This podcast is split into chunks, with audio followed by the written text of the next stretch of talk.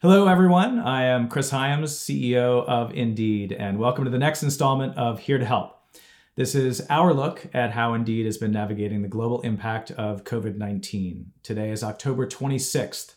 We're on day 237 of global work from home. Now, uh, most of you know that Indeed's mission is to help people get jobs, and this is what gets us out of bed in the morning and what keeps us up at night.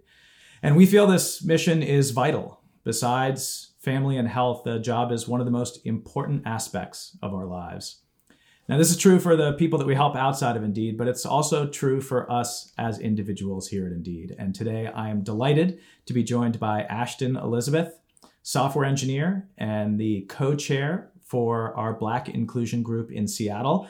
And we'll be talking today about how jobs and opportunity can be transformational. Ashton, thank you so much for joining me. Thank you so much for having me. It's definitely an honor to be here. Great. Well, let's start where we always start uh, with these conversations, which is just a, a check in. How are you doing today? Yeah, today, um, on a personal level, I'm doing pretty well. Um, I'm coming off of a pretty inspiring um, IRG leadership summit that we had the last three days. Um, I just got my mug this weekend and my sweatshirt, so I'm feeling awesome. I also got an opportunity to access the office that's been closed since March, and I got to run into a, a colleague I never really got a chance to interface, um, but we chatted for about an hour outside of the office.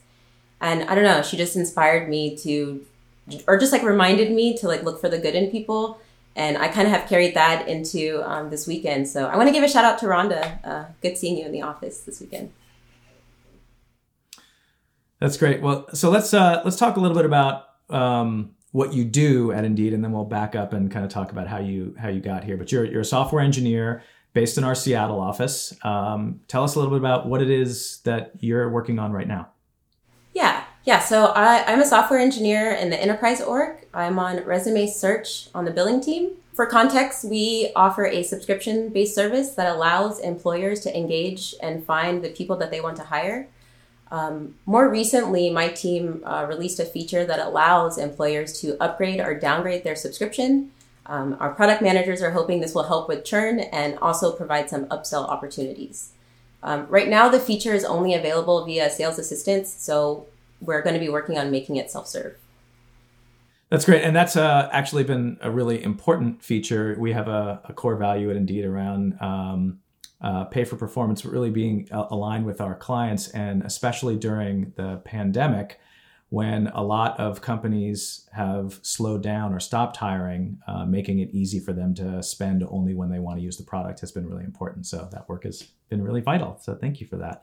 Um, now we we got together last week to to prepare for this, and we had a little conversation, and um, it was interesting to to hear that uh, obviously our stories are different, but we had some parallels. Um, you had a, a, a not direct route into software engineering. Can you tell us a little bit about your journey and how you how you ended up here today?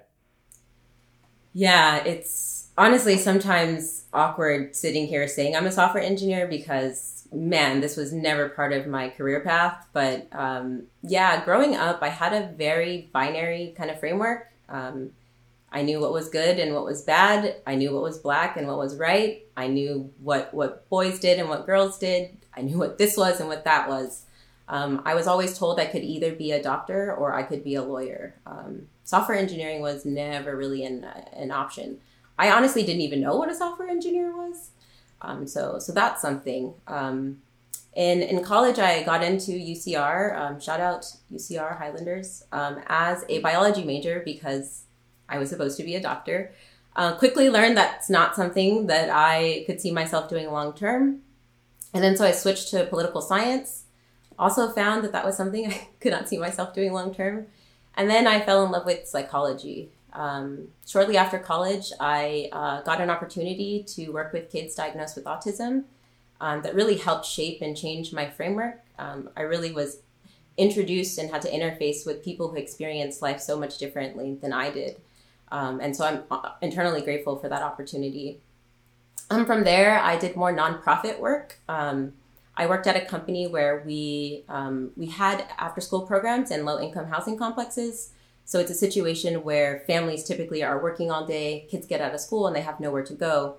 what safer place can kids be than at their home for an after school program? And so we would take, um, you know, their recreational centers and provide um, opportunities for kids to learn and continue their development. Um, after that, I took a winding road and switched to a for profit, non technical startup. Um, that was kind of an intersection between a passion of mine, which was rock climbing. Um, for those of you who don't know, I've been rock climbing for 11 years now, which is like crazy to think about. Um, but yeah, I, I got an opportunity to work at a rock climbing facility that um, wanted to interface with co-working and rock climbing. They had this beautiful facility and all this open space. Why not go climbing and then also get your your work done? And so we started as one gym in Brooklyn, and by the time I left, we had four gyms in three different states. Um, and so that was kind of like my career path. And then I hit a ceiling there. Um, after helping to like open the four facilities, there was really no room for me to grow. Um, and I felt like I was lacking some some technical skill set, and so I started to you know experiment and explore online, taking online courses like through Udemy. Um, you know, they were pegged as like web development courses, become a software engineer. I will tell you now, none of those skills are really transferable, but it was a good way to get my feet wet for sure. Um, yeah, from there, uh, I really just like wanted to dive in and was able to find Ada. Um, and Ada is really what what opened the door to getting me into software engineering. Um, to talk about Ada a little bit, yeah, um, Ada is a software uh, engineering coding school um, based in Seattle, uh, Washington. Uh, they're focused on getting women and, and gender diverse people uh, with a focus on um, also diversity um, into software engineering. We know based on like the numbers that Indeed ourselves have released, um, there's definitely room to grow in terms of like representation um, in the tech space. And so Ada's mission is is to to help fix that. And so they offer a program that allows um, us as students to participate in in classroom for um, five months. Uh, it's nine to five every day, so really no opportunity to work. And then um, you also have uh, homework afterwards. Um, you also do a uh, capstone project for a month after you're in classroom. And then you get an opportunity to have an internship at one of the sponsoring companies. Um, I was fortunate to get an internship at Indeed. Great. It was it was interesting to to have this conversation last week because um, you know again my story is different, but I I studied um, I was a liberal arts major as an undergrad, and then I spent my first couple years out of school working um, teaching in, uh, special education in rural Vermont, and then wasn't rock climbing, but then I spent three years um, following a passion of mine, playing music professionally, and then had an opportunity to study computer science and um, and shifted gears from that. So when you uh, found the you know internship at Indeed, can you talk a little bit about that process of of how you ended up with us as opposed to any of the other places you could have gone and and and what were those first you know days at indeed like when you when you first showed up so i want to provide a little context because you know ada definitely is focused on on on reducing um, that that that gender gap uh, and diversity gap. And so um, they kind of prepare us. They give us a heads up of what the tech industry is like kind of what we can expect going in and and how to prepare. Um, and so I kind of had some some ideas, maybe some stereotypes going into what I thought a tech company was. And so we were actually invited, the entire class was invited to the Seattle national office, which is, is closed now, rest in peace. Um, so we were going to the Seattle office for a demos, demos, demos day. And that was a day where teams got together and presented uh, tools and features that they had worked on uh, for the last month or so uh, we come together over drinks and food, you know, one of our favorite office things, and and just watch people present. It was a good opportunity for us as as news in the industry to kind of see what people were working on, um, put faces to the technology as well. That's something that we don't get to do. And so we were invited to go. And um, I remember walking into the national office. First of all, it's it's beautiful, industrial. It has this amazing spiral staircase that goes right up the middle of the office. Um, you have your kitchens, your pool tables, just tech office, you know? Um, and so I remember walking up this spiral staircase and looking over to uh, the lunch area where it's just all picnic tables. And I mean, for lack of a better term, I just see like a sea of whiteness. And I have this like gulp down my throat. And I'm like, okay, this, this is kind of what they were preparing me for. But I wasn't afraid. I was kind of like ready for the mission. I was like, okay, this is, this is, this is what we're, this is what we're gonna, this is what we're gonna deal with. And then I went in and then sat down and watched the presentations and really thoroughly enjoyed myself. Had a good time, ate some food, drank, got to learn about what um, what Indeed did, um, and I felt really inspired. Um, later on, I had the opportunity to interview because you do have to interview in order to get your internship. Um, so I interviewed with Evan. Shout out Evan if you're still at Indeed. Um, we had a good time there. Um, I left thinking I bombed my interview there may or may not have been tears. um, and then, yeah, I, later on, I got um, the email saying that I had uh, been accepted as an intern um, at Indeed. So that was kind of like my first uh, experience before getting the internship. Let's pause and just talk about my first day there. Um, unfortunately, Indeed, there was a, there were some paperwork issues, so we started our internship late but that worked out in our favor because the first day for my internship, and I was with another Adie, um, was the summer picnic, which happened to be on a boat in the middle of the Puget Sound. And so here I am, this intern with these ideas of what a tech company is. And my first day is on a boat and we're just drinking, having a good time. So I'm just like, is this, is this, is this real? Are we, are we ever going to work? What's going on? Day two, we, we got down to business and we started working. And I didn't know what I was doing. I didn't know how to set up my MacBook, um, but we got right in there. So that that was really my first experience as as an intern with Indeed. So one of the things that um, was interesting in in the discussion we had last week was that very early on in that internship experience, you um, you got some exposure to the the you know what we refer to as the lack of inclusive terminology in software engineering. And you had you had some experience with that. And I, I, would love for you to just tell a little bit about that story. Yeah. Yeah. So that that was interesting. I did not anticipate or expect to interface with racism in in code. Um, but yeah as an intern there um, there was a task that we need to do pretty frequently um, which is called Updating Your Artifacts. Um, for those of you who aren't familiar, um, just think of an artifact as like a file where you dump data that you need to use at a later time. And sometimes that data gets stale, and so you need to update it. Um, there's a command that we use um, to update that data, and that was called um, slave these items, and then you would have to write the name of the item that you wanted to slave. Um, for context, I I was raised by my grandparents, um, who were born in the 1940s in the United States. Um, we're all descendants of, of slavery here. Um, growing up with grandparents um, who interfaced with, with, with that type of life um, made it really difficult to have to type those commands in. My brain just went directly to slavery.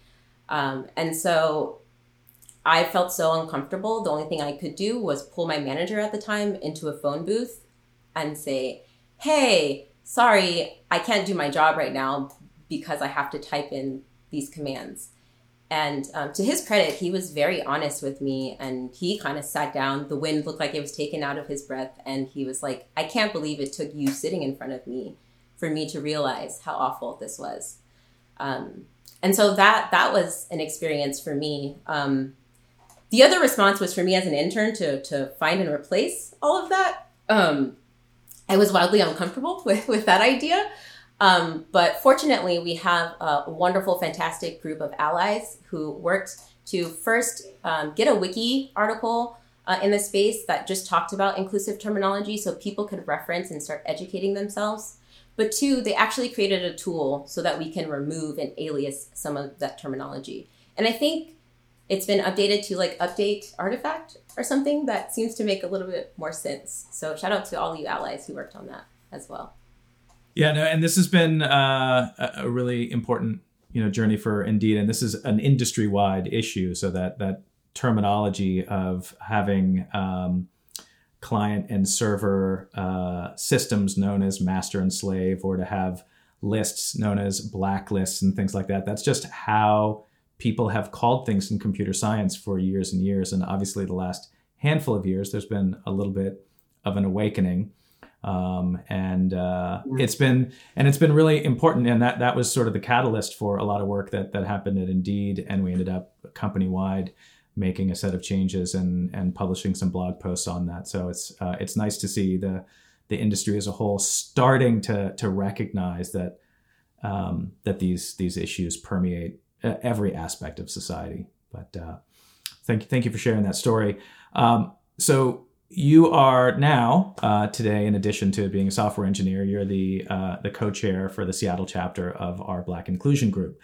Um, we have talked in, in other episodes of the podcast uh, around Big and the, the work that uh, we do here, as well as our other inclusion resource groups. Can you talk a little bit about uh, what Big you know means for you and some of the reasons that that you got involved in, in your work there?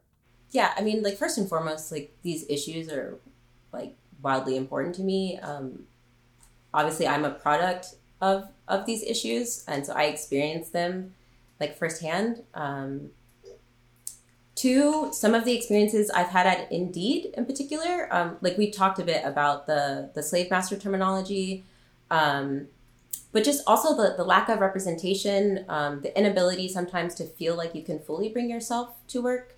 And I ha- it's hard to have this conversation now because I feel like Indeed has progressed so much over the last two years. Um, like I feel like I can bring my full self to work now, whereas before that wasn't necessarily the case. So that that was something that really inspired me to want to join.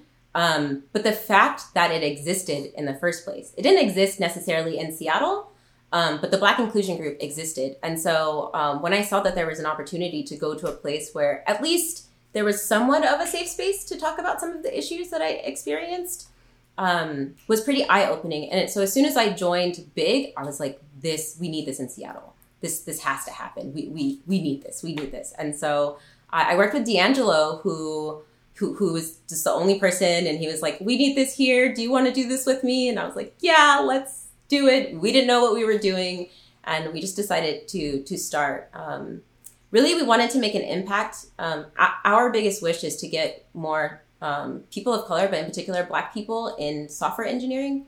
Um, oftentimes, when we look at our hiring numbers or our diversity numbers, and we see the two percent, um, that's not necessarily reflected in software engineering. And I would like to get more people with different experiences writing the code, um, thinking through the algorithms, talking about different biases, um, especially uh, we're in a business of searching um, and helping people get jobs. Um, we don't know if we don't have different experiences, what kind of unconscious biases that we have within our search algorithms as well. And so just getting more people the opportunity and access to interface with this stuff, I think would I mean, I think studies have shown studies have shown that it makes a huge impact for the business. And so that would be our our main focus. Um, unfortunately, we've had this hiring freeze, so we've had to pivot a bit more. And so I would like to see also more opportunities for people of color and in particular Black people inside Indeed for career growth. Uh, and so we did this leadership summit recently. I would love to see this extended to members and not just the leaders of the Black Inclusion Group giving members the opportunity to understand how they can continue to grow and develop their skills. That would be something I would like to see uh, while we're pivoting away from necessarily hiring um, in the current market. Yeah, and um, I had a chance to participate in uh, in the leadership summit last week, and one of the things that's actually, you know, been been one of those. Um, I think we're calling them silver linings in everything that's gone on in the last seven months here with the pandemic and and all of us working from home is that we've actually been able to create a better connection between the different chapters of our IRGs and actually between the different inclusion resource groups. And so that leadership summit in the past uh, was actually a much smaller group and it was held in person in Austin and just the the the you know the regional chairs would come out and this was I think we had something like 270 people from all over the world participating and so it was really amazing to see how in a time like this, we can actually um, find opportunities to to get more people closer together. So, um, but I agree, expanding this out to the the broader membership would be a great opportunity. So, one of the goals of the inclusion resource groups and uh, in general in the work that we do is to help create a sense of belonging uh, for people at Indeed. When when do you feel like you first got that sense of of belonging? I feel so grateful to have gone through the ADA program uh, and very fortunate that there were so many other Adies. Uh, that's what we call um, the people that graduate from ADA. We refer to ourselves as Adies. Um, but there were already so many Adies um, at Indeed. Uh, I think when I started interning, there were close to 15 to 20. And so there was already a small pocket of community there. And so to be honest, day one, I felt like I belonged. I felt like I had a place. Um, that was that was the first time. I would say the second time I really felt. Let me back up a little bit because there are two hats that I wear where I feel like there's belonging. There is the software engineering hat um, because I do come from a non-traditional background. That imposter syndrome, y'all, is real. Okay, um, so there's that hat, and then there is you know just being black in corporate America. Oftentimes you don't feel like you belong. Um, and so there's that hat. Um, so Ada, def- Ada is beautiful because it helps me feel like I belong in both senses. Um, but uh, the focus on getting your gong ticket, which um, when you join a team, typically uh, they would like you to get code into production within your first week. And when you do that, you get to hit a gong in the office. When we're virtual, we like play a YouTube gong, but we still do it. Um, so there's this great focus on getting you to submit code into production on your first week. And so um, my uh, mentor at the time, you're set up with a mentor, uh, Chris, worked really hard to help me get code into production. And that to me was like, oh, I do feel like a software engineer because I have code into production now. And now I mean like I push bugs and stuff. It's ridiculous and I know like know how to fix them. But just for anyone that's listening who doesn't know what production is, what that means is that in your first week at Indeed, we expect that you're going to write some code that's going to be running on the site with millions of people using it. Yes. Good clarification. I should not assume everybody knows what production is. Yes. Um, so that I would say would be the second time I felt like I really belonged, but that was more in like the engineering side. And then big, uh, yeah, once fully joining big and going full steam, um, there's no question that I belong here. Um, outside of just uh, software engineering, I get to tap on another passion. And anytime I'm able to work a job where it intersects with passion, to me is like the ultimate, ultimate goal. And so I feel a great sense of belonging, whether it's in engineering or um, Black Inclusion Group. I just feel like I can bring my full self to work. And so, yeah, kudos to Indeed. It's taken some time, um, especially with the, the Black Inclusion Group hat. Um, but the progress I've seen over the last two years uh, is really inspiring. And so I want to give a shout out to everybody in the in the Black in, Black Inclusion Group, but then also in the uh, DIMB team. Um, kudos to all the work y'all are doing. So a big part of um, being able to create that sense of belonging for, for people is is representation. And so you've talked uh, a lot before about um, how representation matters. Can you can you talk a little bit about what that means to you? Yeah. Um on it like honestly it's just being able to see yourself reflected in anything. Um I talked a bit about how on my upbringing I had a, a pretty binary framework. Um, but even outside that, um, ways that you're able to challenge those frameworks are being able to see yourself outside of it. Um, and so, never really having the opportunity to see someone like me be a software engineer made it very difficult for me to ever see myself as a software engineer. Um, the same can be said for movies, right? Um, oftentimes, Black people are portrayed a certain way in movies. And so, people who don't have a chance to experience or have friendships may have certain assumptions based off of the very narrow representation that they're able to see. And so, I think that representation provides opportunities for access, it provides opportunities to expand your thinking and your thought process. Um, it really helps you to expand your framework and really um, I guess like curate or create the operating system that is your own being. Um, and if you don't see yourself represented, you don't really have that opportunity. And so I would just like to see more people um, being able to see themselves in anything that they want to do. And if you don't, be the first to do it. Um, I know that when I was climbing, uh, I was oftentimes the only black person in the room. Um, I didn't expect that to necessarily be a situation where I had to interface with racism yet again, but but it is, and it's definitely changed my life from being one of the first. Um, and so representation matters. I will always put myself out there to make sure that little kids can see me, so that they can see themselves. Um, yeah, so that's what I would say representation like matters and means to me. So you've had uh, a pretty amazing career in a number of different areas, doing a, a, wide variety of things as you sort of look back at it. Uh, and you're still early in your career. You're you're young, but you know when you reflect back on on what you've experienced so far, what what thoughts do you have? Mm, where am I? no. um, honestly, just grateful to be here in this position. Becoming a software engineer has vastly changed my life. Um, outside of just developing this uh, skill set that touches on my passion for like problem solving, um, it's why I've been a rock climber for 11 years. We just, I don't know, like to bang our heads against the wall for some reason. Um, but also, it's provided opportunities for me to help support my family. Um, I talk a bit about how I was raised by my grandparents, um, but we also interface with poverty. Um, I mean, I know what it's like to heat up my bathtub water by boiling water on the, the stovetop because we didn't have hot water. Um, and so I was actually able to move my sister up to Seattle. Um, and fun fact about that, um, she decided to move in with me in Seattle. And before she moved from California to Seattle, she looked for a job on Indeed. And she got her job on Indeed.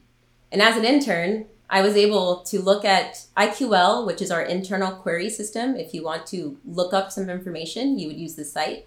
Um, I was actually able to IQL and look up her steps. I can see when she applied. I can see when the employer responded. I can see. I saw everything, um, and so for me, that was that was an opportunity that allowed me to to see us helping people, um, helping people get jobs. Um, but but yeah, back to the main point was um, I'm just like incredibly grateful. Um, I'm grateful for the route that I took. I think coming to tech late in life um, makes me a better software engineer.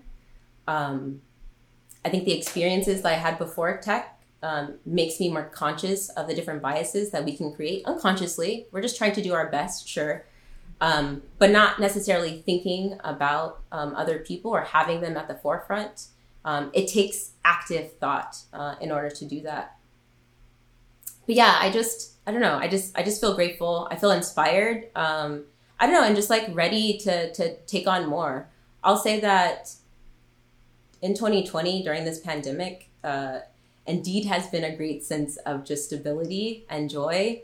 Um, I have, to, I have to shout out the Verzuz battles. That to me, coming to work just to know that I could jam out and have a good time really took so much pressure because when you come out of your own little bubble and you start thinking about the world it, it gets heavy it gets really really heavy um, and so it's been a great sense of joy. So i just i can't say anything other than just reflecting on it feeling incredibly grateful. I mean i'm talking to the ceo right now.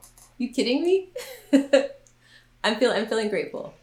Yeah well it was an interesting conversation that we had last week when we were talking about this because i i feel exactly the same way having had a set of experiences before I came to software development. And I know a lot of people who started coding when they were five and they've been doing it their whole lives. And and that's great. That was not my story. I was uh, in my late 20s when I discovered that this is what I wanted to do. And in my case, I feel like it made me a better software developer to have connections to humans and to thinking about what motivated people. And because ultimately, to me, software is uh, it's a toolkit for solving problems and you have to have perspective and empathy to understand what the problems are that you want to solve and how to solve them and uh, so i uh, i really love seeing uh, a, a non-direct path to leading to this place and can lead to a lot of other places in the future as well so um, with that the, the way that we normally close is you know the last seven eight months has been uh, an extraordinary challenge for people all over the world and and um, next door to us wherever we happen to be. Um, but kind of like the the connection discussion we had with the the leadership summit where we're able to get together. What what have you seen over the course of um, of the past eight months or so that has given you some optimism for the future? Hmm. Um, there, there's a couple of things. First and foremost, I'd say progress. Um, sometimes that's hard for me because I just I want it all to be fixed now. I don't want to wait anymore. But um, seeing the progress uh, is is something that gives me hope. We're having conversations that we would not have been able to have even a year ago, um, more comfortably um, at work. Um, Indeed said Black Lives Matter, which they wouldn't have said two years ago. Um, so that is that is progress, and that that is something over the last eight months that is inspiring to me. Um, another thing, definitely. So I don't have any children, but coming to work and seeing all the kids on Zoom but then also interfacing with all the parents who have no choice in this crazy world but to keep the smiles on their faces and keep things going. That is inspiring to me, seriously, because I don't know how y'all do it. So coming into work and seeing y'all keep doing it and doing your day job is really inspiring to me. Um, third, I honestly today I'm very much feeling the conversation I had with Rhonda um, in the office. It was so nice to just like connect with somebody in the office, which is interesting because I opted to re- work remote fully. Um, but running into her, we were having this conversation and we were talking about everything, and she did such a great job to like hold space. Um, she'd give her opinion, but be mindful that her experience as a white woman is completely different than my experience. But even in that, she was able to just remind me to look for more good in people. Um, I think I had said something that she was saying, like, I, she thinks that people are in, inherently good. And I was like, I think they're inherently selfish, you know? And we were having this conversation and she, she changed my mind. And so I think, it, I think it's like those conversations are inspiring to me um, as well. So over the last eight months, it's, it's, it's been that it's been progress, and just like these these these inspiring uh, conversations and you parents doing the dang thing well uh, ashton thank you so much for that and thanks for joining us today and uh, and and talking uh, about your experiences which um, you know are inspiring i think uh, certainly to me but to, to lots of other people um, thank you for everything that you do for Indeed and to help people get jobs all over the world. Thank you so much for having me.